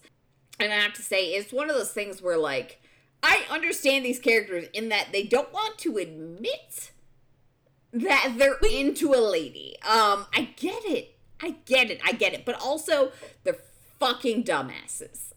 We could have all used a dragon in our lives. Yeah, Yeah. yeah. Being a like, dragon "Hey, to tell you're me Yeah. gay. I You're into ladies. I would have been like, you know what, dragon, thanks. you know what i i tell you what if i would have had a dragon that would have saved me a lot of lost sleep over intrusive thoughts about you know maybe kiss your best friend maybe give her a little mm, you know it would have saved me so many confusing thoughts of do I want to be with her or do I want to be her? it's that family guy you can't catch me gay thoughts Yeah. So so anyway, despite the dragon being cheesy, I Yes. love it. I, I, fucking love it. as as bi women, I wish we all had a dragon to come and tell us what was the truth. Uh, but yeah, so you find out that really, um, the dragon was just trying to protect her. That's why you find out that dragons go after nobles that are alone, because they're trying to protect them. Uh, and so it explains the whole. Because like like I said earlier, whenever you read these fantasy books, it's like, why do dragons go after princesses? What's what's up there? Uh, and you find out that they are protectors, and you find out that dragons have sentience and their own prophecies. Yes. Um, she has laid the groundwork for something that could be a very rich world um, in this one book. You find out that uh, they do both love each other. No shit, the readers have known. We've known. We've known this whole time. Ever. Oh my god. But the dragon uh, discovers more things are afoot. We find out that Lord Fuckwit has been complaining about uh, orcs coming across his lands, uh, raising fields, you know, destroying crops. Um, and the dragon is like, ride me. toss me Hold on. I'm an get- ally. Let me get a dragon take of that. Ride me. God damn it. but yeah. that's someone's so- kink I can go real deep, y'all. i respect I respect bet you can. promise so anyway, the baby. dragon's like, or should I say, Oh, baby. we'll flirt later we will. You know, viewers, their D and D characters are married. They are. You know, to each other. They elope. and I'm I'm in the party, just dealing with it. You know, Yeah. it's fine. Uh, but anyway, the dragon's like, well, we can just go fly over to his lands now and tell them don't do that. And you find out that as they fly over, it is all a ruse, and he is actually going to attack the kingdom. This guy isn't just a jackass, you know. He's he's He's a treasonous dra- jackass. Yeah. Which is a whole nother level, let me tell you. he's a full-on dickwad so what they end up doing. Full on douche nozzle, let me tell you. The way they handled this made my life. yes. I do love the ending. It is very well put together. So they they go over to those lands, and while this is going on, uh, Fuckwit, he doesn't deserve a real name, Nope. has actually married someone else. He has married someone that is a friend of Ava's, and who in herself has a lot to inherit. Her her father's getting older. I Uh, do have a quote for this if you like. go for it. After a pause to snuggling closer, the princess continued. Reginald had sent missives to all Duke Holyoke's vassals that they were ready their armsmen and march on the capital. Most obeyed without question. Apparently, they are, they are under the misapprehension that a man may speak for his wife without default. I thought it was well established law that Jane's control of Eastwall would no more go to Forquit than his control of Lubbury would go to her. Of course, and some vassals remembered that, and asked for a good reason why they should summon their armsmen at this word. But altogether, too many are men who assume they would speak for their wives, and allowed this expectation of the same to go unchallenged. Ava's mouth twisted in distaste. And how did he answer those who did not automatically assume he spoke for his wife? Ava snorted. By lying, of course. He claimed her father and I locked her up without trial and without cause. He claimed we did this out of animosity for him. And he used the fact that I broke our non existent betrothal as evidence that I am both an oathbreaker and irrationally enraged at him. So we discover that like uh, like Corinne has said, he has used his new wife's armies, completely usurped her, and she doesn't know what's going on. We we find out that he's marching on the kingdom as we speak, uh, and he has been actually like in cahoots with the orcs, everything. And it's a I feel huge so play. bad for Jane. Jane Well- seems like such a lovely girl. The, the, this is what I love though. Instead of like immediately throwing Jane into a dungeon and assuming she had a part in this, they reach out to her without Yes. her husband there. Yep. Uh, and they are able to do this because with the dragon, they're able to fly very quickly. And they're like, "Hey, girl, what's up? Thought we were friends." uh, and she's like, "What the fuck? What? What do you mean this is happening? What? I feel like didn't the order real this." hero here is female friendship. yeah. well, it's just, also it's Women befriending women to subvert the patriarchy. So what they do is they uh hatch a plan with her, uh, and they devise a way for everyone to live. They- Yes, no one it's- does. I do love that. No Even death. Great. fuckhead, unfortunately. I kind of wish Fuckwit died, but like also, just having to get justice is kind of great. It's Like, don't they don't they trick him into arriving by making it seem like she's captured or something? Yes, yes. They trick him with his own misogyny, which is very great. It, it makes me feel good on the inside. And it's it's fantastic because once again you see the common thread throughout this book Yes. is finding a way to solve your problems using your damn brain. Yeah. Because what Just just rub a brain cell together. what just ends up one. yeah That's all we're asking. Just the one. Get a little static going. uh, what ends up happening is Jane actually pretends to escape and is suddenly super okay with like doing his laundry, washing Yeah, his, you know, yeah. Making his cooking dinner. his food and everything like that. And so she slips a sleeping draught into his fucking dinner. And he's like, I got this woman on a leash, it's fine.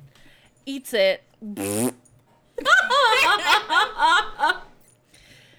Down for the count. Man, sleepy. God. Uh I feel and like the real hero here is men underestimating women, and I kind of love that. Um, Not in real life, but maybe in this context. yeah, but, but so the great battle is, you know, averted. She does save the kingdom, and they discover that they do both love each other. And when they see each other, it's so sweet. It's such a good scene. Because when they see each other both alive, they're like, oh shit. Whoa, I shit, guess we love do each love other. it's a very good God, scene in the would book. be It's alive so if cute. we didn't love each other? Hold on, 'Cause I it's like-. she's surprised to see a dragon, but I feel like she's more surprised to see that she is loved, which is we're not gonna delve too far into that, but What a feeling! Um, what a okay, feeling Here, here. To, to analyze. Okay. when did you know? She asked suddenly. Ava was startled, but seemed to understand what she was asking. That I loved you? Gwen nodded. I didn't know for sure until you left. I was coming around to the idea that maybe love was real. Maybe I could learn to love you given the time, and then. She trailed off, staring into the distance. And then you missed me when I was gone, Gwen guessed. Ava snorted. No, it was just missing you. I'd have put that down to lust. I knew I wanted you from when I first laid eyes on you. I would like to say a note to when they first met. Really? Gwen was surprised. You sounded so disappointed when you saw me and realized I was a woman. To be fair, I was planning on marrying my rescuer, whoever they were. Seeing you were a woman made me concerned it might be more difficult to persuade you to go along with it. If I seemed disappointed, it was only that my plans w- had become more challenging, or so I thought. She grinned wickedly. Imagine my delight when you suggested pretending love. You even suggested asking a friend, which made it clear you didn't have the distaste for two women marrying that a lot of common folk seem to. Actually, I didn't realize your friends were women. When your first response to that was Deidre, I nearly had a heart attack. Gwen's smile was rueful. She had been so naive. Oh, wow. I'm actually glad I didn't know that, Ava laughed, though it sounded a little strained. I didn't think I would have proposed to you if I'd known you were only thinking of males when you suggested friends. One thing, though, Gwen, genuinely curious. If you were just after a marriage that was easy to get into, why not accept James's proposal? I mean, yes, the man's a git, but he clearly wanted to marry you, was willing to make up any story to make it stick, and at that point, you didn't even know if I was willing. Why stay with me? Honestly, I was already hoping I'd managed to, to seduce you while we were faking romance. True, I didn't know if it would work, but as you so rightly pointed out, that young man was not a great choice. I wasn't going to throw away the hope of having you for the certainty of having him. She smiled. I think I mentioned at the time that I was glad you were the one to save me and not him. I meant it. I mean it even more now. So freaking amazing. So good. So good.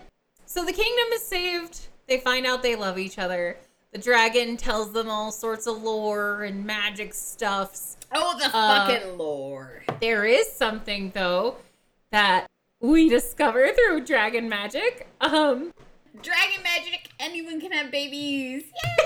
yeah, so when you read the epilogue, um, if we're okay with me moving forward, Yes, yes, to- please proceed, it's one of the best epilogues I've read in any book. It is a good epilogue. I do enjoy it. It is not cheesy, but it's also like indulgent. Yeah. It is very it, like, indulgent. It, it straddles the line, I would say. It, it is a happily ever after indeed. yes. Uh, so if you're not a fan of happily ever after and you like the the hurt, comfort, you know, angst, You need the comfort at some point. Go to therapy. Love you. yeah, we approve of therapy is what we do, but also read fan fiction. Yeah. I don't know if I can diagnose reading fan fiction, but please go to therapy. It's worth a Um, shot. but also Not getting worse. it is. So so I will say, it's everything you could have hoped. It's delightful. it's self-indulgent sweet. bullshit, It's and I love it. self-indulgent. It's like a good chocolate ganache cake that you can't have the whole thing because it's too much. Um, It's like eating ice cream, and I love ice cream, but I'm lactose intolerant. make sure you take your lactate before you read it this. just kid. makes me sick faster. But like you find out they're able to have kids through magic Yeah. and like through dragon magic and like the dragon is still around with them and like the squire is grown up and she's serving under Gwen and the little kid grows up and she gets to ride the dragon sometimes. It's just cute. It's good. It's cute shit. It's really cute. Andy, I I love tell it. us your thoughts on the ending. I think it's schmaltzy in all the right ways. It is, yes. Um, I am kind of two inches. Of, it's fine. Okay. Um, The wine part of the podcast is really hitting hard at the end, folks. Wham bam. That's the whole point. Wham bam. Thank you, ma'am. Day Can we drink with write your wine friends. on our tax Day item? drink with Yes. your friends. Can we tax wine? I think so. Anyway, Andy, what what Anyway. think? I I really liked it, and I the big thing I noticed was in, at the uh, like author's note at the end, she actually is like, "Hey, here's my socials. Tell me if you want more in this universe," and I'm like, "Hell yeah!" Because like I mean, it's a pretty fresh book. I like to see that some part of literature is getting updated. You know, follow me on Twitter. Twitter? Twitter. So oh, I- so if we oh go ahead, Pixie. Oh, I just want to say I really like Kathleen De Plume as an author, and I think she did a really good job considering the content. And you know, while I think she may have done a better job, kind of like warning on some of the things that happened, at the same time, these two are fucking pigeons, and they do not understand what consent is and pre-discussion of kink.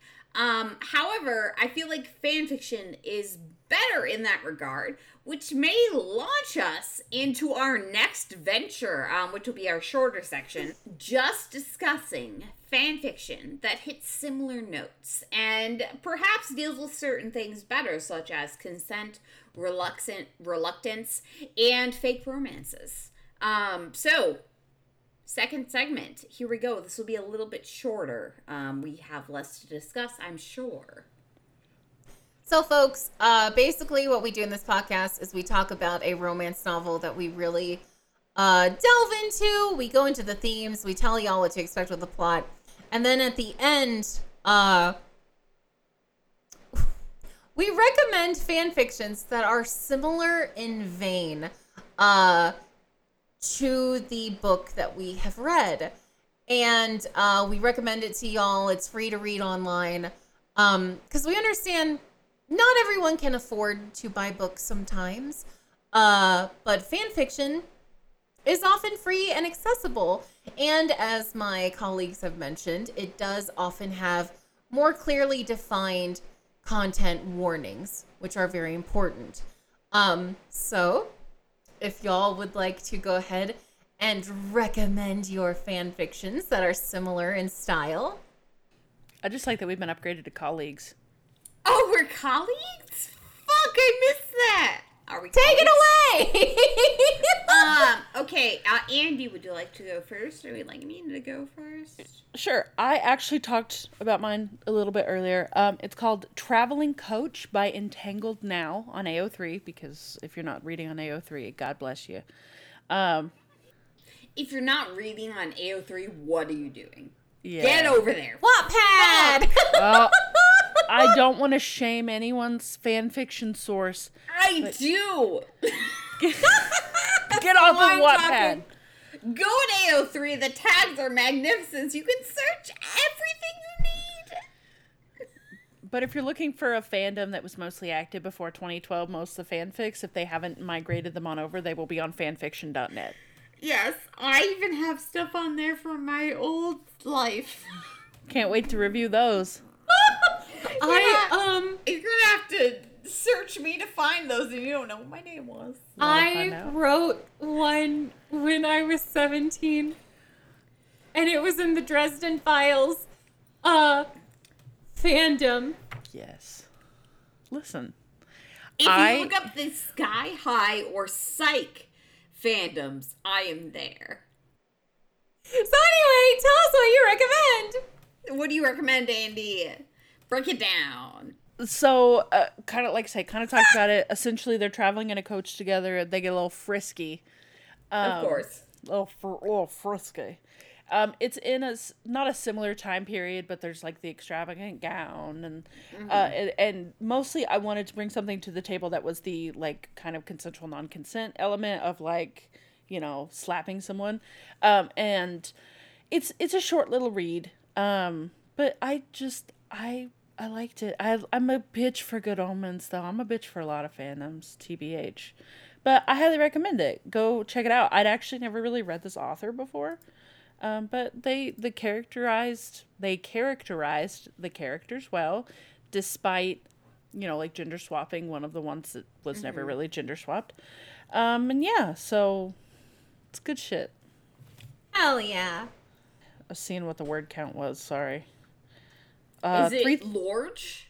it's three thousand five hundred. No, Oh, that's not Lorge. That's that's twenty minutes. that's not even twenty minutes to read fast. Yeah. I've got it pulled up, sorry. I will go to the part that I referenced earlier. So, okay. Uh, Aziraphale's nails dig at his scalp, make to pretend they might pull him away, but do nothing of the sort as Crowley, Crowley, sorry, excuse me, cups her breasts, mouths the nipples. Nipples happened again. I was like, yeah, okay, nipples. They're in here again. Nipples, they're in here again. Oh, nipples. Um, the coach lurches to a stop, Crowley's face buried deep enough in the angel to suffocate in the boobs. Uh, come, right? They've come to rest, it turns out, for the tumbled list of another coach. A wheel had turned and snapped off of the edge of the road, and the bulk of it now blocks their path. They're in- indecorous position is quite obvious to the stranded passengers. So you have some of that, like, non-convoyeurism, even though like people really can't see in there. Um, but uh, Crowley jerks backward and he gets a good look at his beautifully disheveled angel, her large breasts spilling across the brocade of her dress, hair tumbled down entirely on one side, eyes blown wide, face pink and lovely. She moves before he can, one delicate hand raised in an instant before it slaps him sharply across the face, knocking his glasses entirely free and waking a fierce heat in his cheeks that has something clenching low and hard in his belly. There's a quiet fury in her expression and a ache in the curve of his jaw. How dare you, sir? Next time, have a care to ensure you are fully seated, and to think I assumed you were a gentleman. She makes a fuss of fixing her dress until from the shoulders up she looks perfectly composed.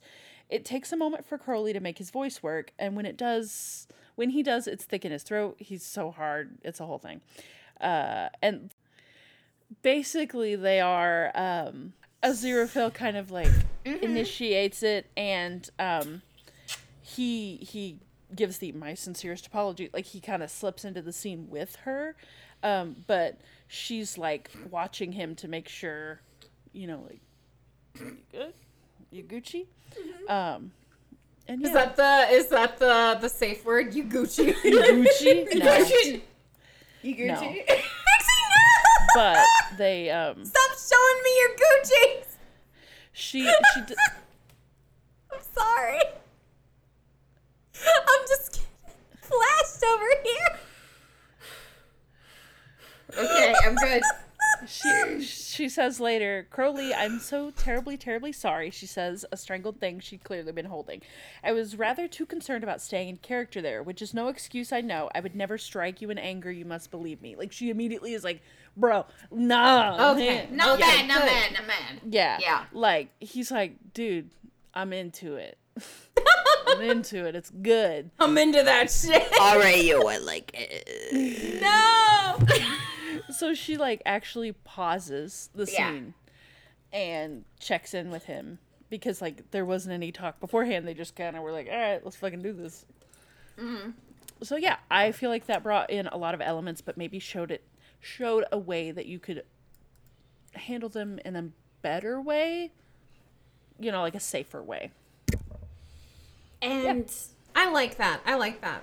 I also have something uh handling like a public exposure a little bit more safer.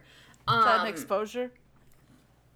I'm not doing it. Sorry, my, exposure. that's all you see on me. I apologize. I can't lean. Here, wait. Exposure. Um, There you go. God Nothing dang. unsafe. It is just my God dang. physical body. I'm but an alien. It is fine. Um. All right. Here, let me read a, read a segment for you. Now. What's it called? Who's the author? All right. All right. I will get to that. Just Okay. okay. Wait, wait.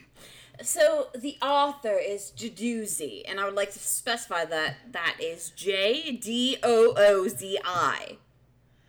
And they s- they specifically work in the Bucky and Darcy fandom, which is not a large one. So Bucky Barnes and uh, Darcy Lewis. We're in an accent drunk now. Sick. We are. We're an accent drunk. I will. I would leave that as soon as I start reading because neither of them have an accent. All right. So I do want to specify that this is public intimacy for a reason. How long do you think we have? We don't, he admits. Stay close and keep a hand ready uh, to your to grab your gun, all right. I will get you out of this. Ugh!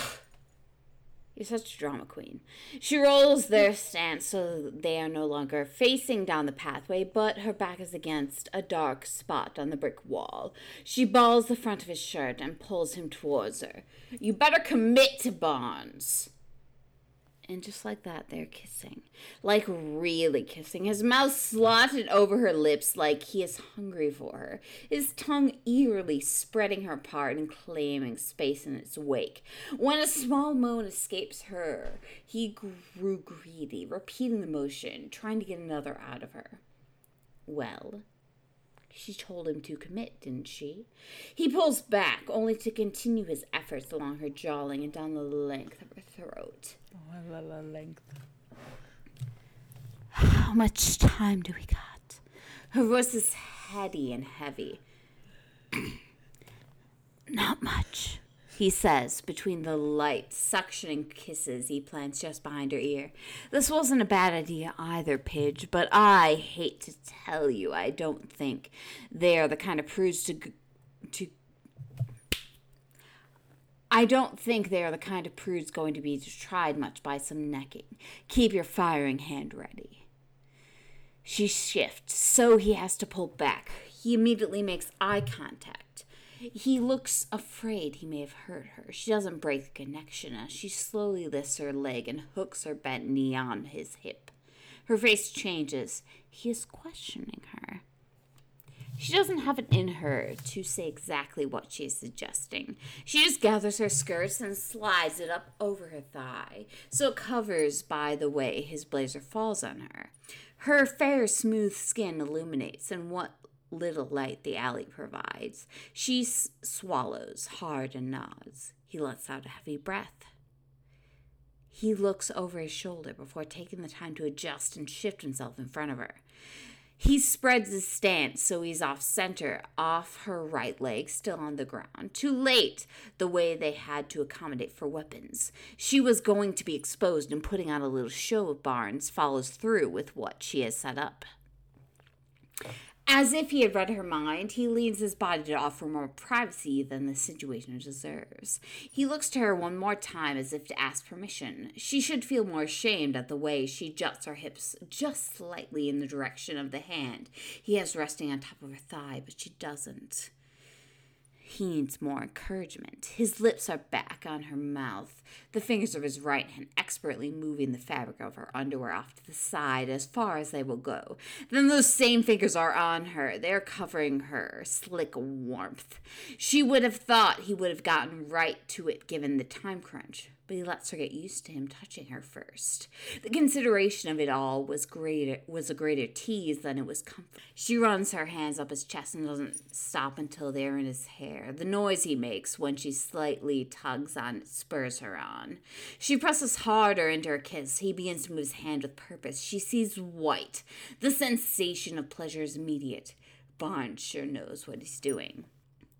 She spreads herself apart, and then the space filled with his fingers. A deep sound floats up from her throat when he begins pumping it. She knows he can already feel she is ready for a second. Thankfully, he obliges and doesn't keep her waiting. She grows out her anticipation. He uses the position to find her clit with his thumb, but the second swipe, her knees wobble, and her he presses more of his body weight in her to keep her upright against the wall. He was everything, anchoring her to this earth right now. Distantly, she is aware of the club exit swinging open, with an abrupt thud and heavy footsteps making their way to them. She is aware of Barnes beginning to still his movements, as if he is going to leave his task entirely. She drops a hand for his hair to his bicep. She squeezes. He withdraws himself, but keeps up a playful teasing, caressing. He braces for the interruption. You two. A command comes from the men from the hall. Barnes doesn't remove his hand. He does block her a little more. She plants her face in his chest, pretending to have been caught. A little privacy, fellas. Barnes looks down at her, and if she wasn't close to orgasm a minute ago, she sure was now. The cocksure smirk of 1940s Barnes was a total turn on. The men don't show the same appreciation, but uh, she sure hoped they do look com- uncomfortable having stumbled upon such a delicate situation. Yet they remain. They have a job to do. We're looking for a blonde woman, Russian, one manages to say. Can't help you there, pal, not my type. The men look at each other, almost having a battle of who's going to ask. I'm sorry, sir, but I'm going to need to look at your friend. Barnes looks down at her, gauging what she wants to do. She pulls the front of her blazer tighter together to cover her chest and sheepishly shields her eyes to pop her head out from the side of Barnes. Bonjour. She knows she's going to catch shit about the action accent, but it seems to do the trick. The men cast their eyes down and mumble out their apologies. Well, you two still need to get out of here. No one behind the club. The most babyface of the two trying to trying for a false bravado. It wasn't a match for Bonds, but it was a solid effort. We'll be right behind you two. Ah, he returns as she looks up at them. He kisses her forehead and once again begins to move the hand he touches her with. The older of the two newbies clears his throat to prepare to say something. I said scram. Barnes' chest rumbles. The vibrations go straight to her core. The men don't need a second warning, and they're quickly retreating down the way they came, back into the safety of the club. Up until the door shutting and the alley going quiet again, Barnes had continued his adept manipulations of her, each touch subtle and deliberate had her wanton. Now they are alone and themselves again, and he slowly, to a near stop. Darcy can barely take the egg growing. She is desperate for a release. She again grips in. Bucky, please.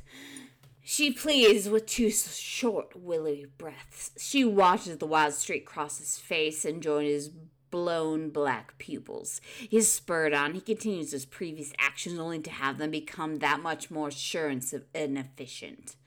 He has her building again, in with few deliberate strokes. She feels herself clenching at the stretch of his fingers. It is delicious, but somehow just not quite enough. She wants to feel him, she realizes. The idea has her climbing to her peak and writhing against his palm. Bucky, her hold tightens. I got you. It's okay. He sighs into her kiss, swallowing each of her hungry moans. Go ahead, Pidge. I've got you. He coaxes her right over the edge. Her release is blinding. It rolls through her both thoroughly and devastatingly so. Barnes whispering praise for her job well done as she comes down. She doesn't know how long she breathed against him, with her forehead pressed together. His chest seems to raise and fall with the same effort she is having. Oh, God. This is from Come Now Pigeon. It is almost directly mirrors a scene from Dragon Queens, except this very public intimacy is meant to distract instead of intrigue and is very much discussed. You can find this on AO3 under Doozy, which is J D Z J D O O Z I E. Okay. which you can find under the title Come Now Pigeon from Jadoozi, which is J D O O Z I. And that is all. Amazing, amazing, amazing. Jadoozi writes some really uh, a doozy of a um smut scene, let me tell you. So, my selection uh, is a Stranger Things fanfic. Uh, I decided to go with the theme of queer romance um, with Eddie and Steve. I love it. Uh, I actually really like their characters and how they kind of co-parent. Um, I think his name is Dustin. Yes, Dustin. Uh, and it's called Turn Your Back on Mother Nature. Uh, and it's by Grogu. Uh, G R O G U. Is it by He's not- Grogu? I don't he's think it's not by old Grogu. enough. He's Huh? not old enough old to be. enough to be writing smut. Yeah. He's a baby. He's only 50. I'm sorry. This is what I picked. I'm not the fan fiction person. I picked the book. You did fine. I tried. You're fine, you're fine. Just, Okay. Just, you know, Um, Grogu's only like 50, which is very young for his species. He's a baby. It's What's Baby it Yoda's from? name. Oh, Yeah, Baby Yoda's name is Grogu. I will say, uh, I picked it because it has the trope of sharing one bed, uh, the hurt, comfort, um, hiding that you're uh, queer because of fear of the the time that you're in or the surroundings uh, in your culture. And I will say, it's very cute. It's fairly long. I still haven't finished it, so if it gets bad, let me know. Uh, but so far it has been very cute. Uh, very much a hurt comfort uh, situation. I love her Um, comfort. Oh, it is my bread and butter. Uh, and I I could read a bit. Um, I have it pulled up if you want me to sub I- it for you. I can I can do a little. Okay. I We can do believe this. in you, Psyche. It Yep. just, just disassociate. It's fine for Yeah. Just in my field, we don't really recommend dissociation. You're breaking up a lot, my dear. Mentally, yes. uh, I I am saying that in my field we don't really recommend dissociation. So I mean, it's really recommended in the arts, is what I'm gonna say. If coming from the art aspect. If not good, why brain do it natural? Brain recommend the dis- disassociation for the creation of the art, though. All right, I'm gonna go ahead and start reading. Eddie places the bookmark between the pages and leans over Steve, giving him a gentle kiss on the forehead. There's nothing wrong with being cute, Stevie. Steve groans and turns his face to hide it in the fabric of Eddie's shirt, flipping him the bird. And yeah, it wasn't supposed to go like this. Steve was supposed to work with Robin at the family video, flirt with the many, many girls who came to browse the expansive selection of VHSs, go on some dates, and hope- hopefully find the one. It was supposed to be a notably upside down free year. And hey, for what it's worth, maybe, despite everything, he did find the one after all. It's it's really cute. It's really cute. I highly recommend it. That Uh, is cute. so far, I've been really enjoying it. I've been really liking it. I'm Uh, behind on the most recent season, so. So you won't know. oh, Eddie. be careful. Yeah. Yeah. Be careful. Be caught up. Is there anything else we'd like to talk about before we wrap this up? well, we do have to do our tingler. We have our tingler. Are you ready for Oh the tingler? God, our tingler! God. I've got the tingler up and ready. If you're So, ready for are- the tingler. Are we each doing a tingler or are you no, doing no, a no, tingler? no, no. I'm in charge of the tinglers. I'm the tingler master here. Good, good. You tingle for us. I will tingle for you. Phrasing. Are we doing phrasing at the end of this podcast? Oh, baby, I'm gonna tingle for you. No! Um, read the anyway. Now it's God time damn for the tingling tinglers. For our first episode, I wanted to do a little something special. Instead of reading an excerpt, I'm going to list four titles. You two get to guess which ones are real tinglers and which ones are fake. One.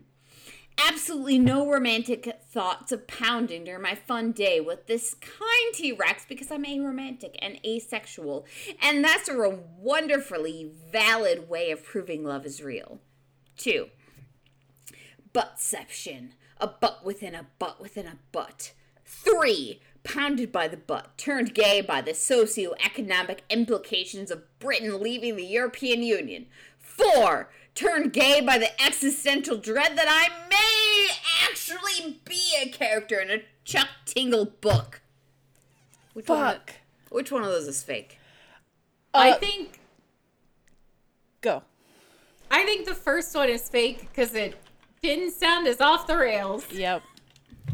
All right, Agree. guessing the first one. Can you remember the title? Uh, it's the um, the aromantic dinosaur, right? Yeah. Absolutely no proves- thoughts of pounding during my fun day with this kind T Rex because I'm aromantic and asexual, and that's a Yeah. wonderful, valid way of proving love is real. Is that correct? Yeah. Yes. Yeah. Joke's on you! These are all real. Chuck is a national treasure. Do you want to hear the synopsis of any of these? I think we have time for one or two. Um, the one about being a character in a Chuck Tingle Chuck Tingle book. Uh, turn gay by the existential dread that I may actually be a character in a Chuck Tingle book. Yes. I was gonna say I know two or three of these are real, for sure. Let me get into like movie trailer voice. Get your tingler. turned gay by the existential dread that I may actually be a character in a Chuck Tingle book. Brad and his wife Carrie are all set for a beautiful San Diego vacation, free from the oppressive anxiety of the modern work week. Things take a turn for the strange, however, when Brad reads the latest Chuck Tingle book and slowly begins to doubt the universe around him. Were they always staying at the Butt Point Suites? Was the original name of their hotel Sandy Point?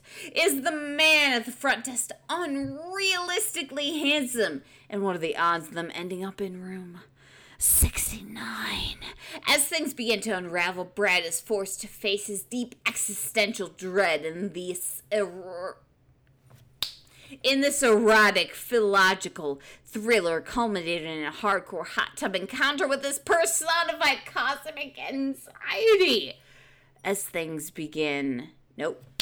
This erotic tale is 4,800 words of sizzling human on gay personified emotion action, including anal blowjobs, rough sex, and existential dread love. Genres erotica, fiction, humor. 42 pages, Kindle edition. Published January 30th, 2016. You did it. I did something. You did something. Looking for hot content and even hotter vibes? Check out our Patreon. You can find it linked on our Twitter at WBTYMPod. You can also find us on Instagram with the same name, and we have a Facebook page if you're into that kind of thing. Finally, we'd like to thank Acorns for a theme song. This has been Wham Bam Thank You Ma'am. I hope you've left you thoroughly satisfied. Get flirty. Stay dirty. friends.